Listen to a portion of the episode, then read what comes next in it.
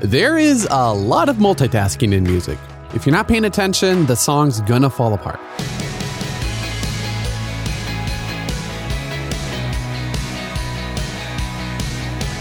Hey, I'm Dylan, and you're listening to Unlocked, your daily key to unlocking God's Word in your life. I spent a few years in the school band playing saxophone, but really most of my musical experience comes from playing guitar on the worship team at church. I tried the drums for a while, but that was that was just a disaster. I went right back to guitar after that. Uh, when you're in a band, you have to know two things. You have to know the music, and you have to know what the other band members are playing, or else your performance turns into a disaster too. That's something important to know as you're following Jesus too, which we'll read about in today's story, Ensemble by Hannah Howe. Sometimes our orchestra would split into ensembles. In these smaller groups, we'd sit down with our sheet music, then all start at the same speed or tempo. But sometimes it didn't stay that way for long. Soon the cello had sped up, the violin had slowed down, the bass was too loud, and the viola was ready to quit from sheer exasperation. The song did not sound like music. So, how did we get the song to sound like a song? We had to learn to listen to each other. Our director taught us to know our sheet music so well that we could look up at each other while playing. She trained us to tune our ears to the music.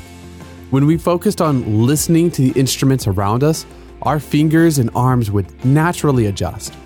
When we started to feel like we were off, we'd make eye contact, and pretty soon we'd be playing again. Of course, this didn't always work.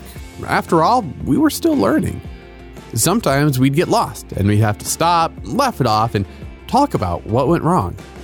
After listening to one another's explanations so we could understand how all our parts fit together, we'd try again.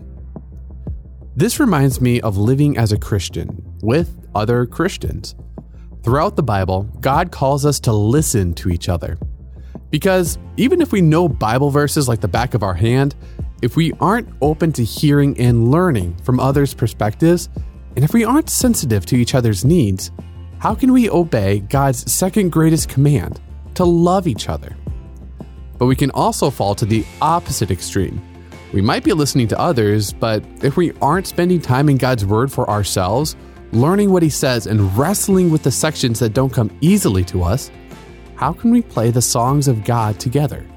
It'd be like trying to play in an ensemble without ever learning the sheet music. Thankfully, God hasn't left us to figure things out alone. After Jesus died, rose again, and ascended into heaven, the Holy Spirit came to live inside us, his followers. The Holy Spirit helps us understand the Bible and empowers us to care about others and humbly listen to their thoughts, sensibilities, and needs. Instead of trying to follow God in our own strength and wisdom, God invites us to lean on Him and support each other. Together, we can make beautiful music. So, what are some questions you've got? Can you think of a time when listening to others helped you understand God's Word and follow His good ways? What happened? Now, as you and I can read in Psalm 66 16, Come and listen, all you who fear God, and I will tell you what he did for me. And read more in Psalm 66, verses 16 through 20, then James 1 19 through 27, and James 3 13 through 18 to keep God's Word alive in your life. Unlocked is a resource from Keys for Kids Ministries, and maybe you have a flair for shaping language through writing, even if grammar isn't 100% your thing. We'd love to have you write for Unlocked, and you can find out more about that when you go to unlocked.org and tap on Write for Us.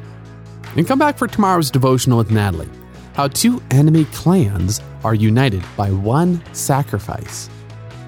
But until then, I'm Dylan, encouraging you to live life unlocked opening the door to God in your life.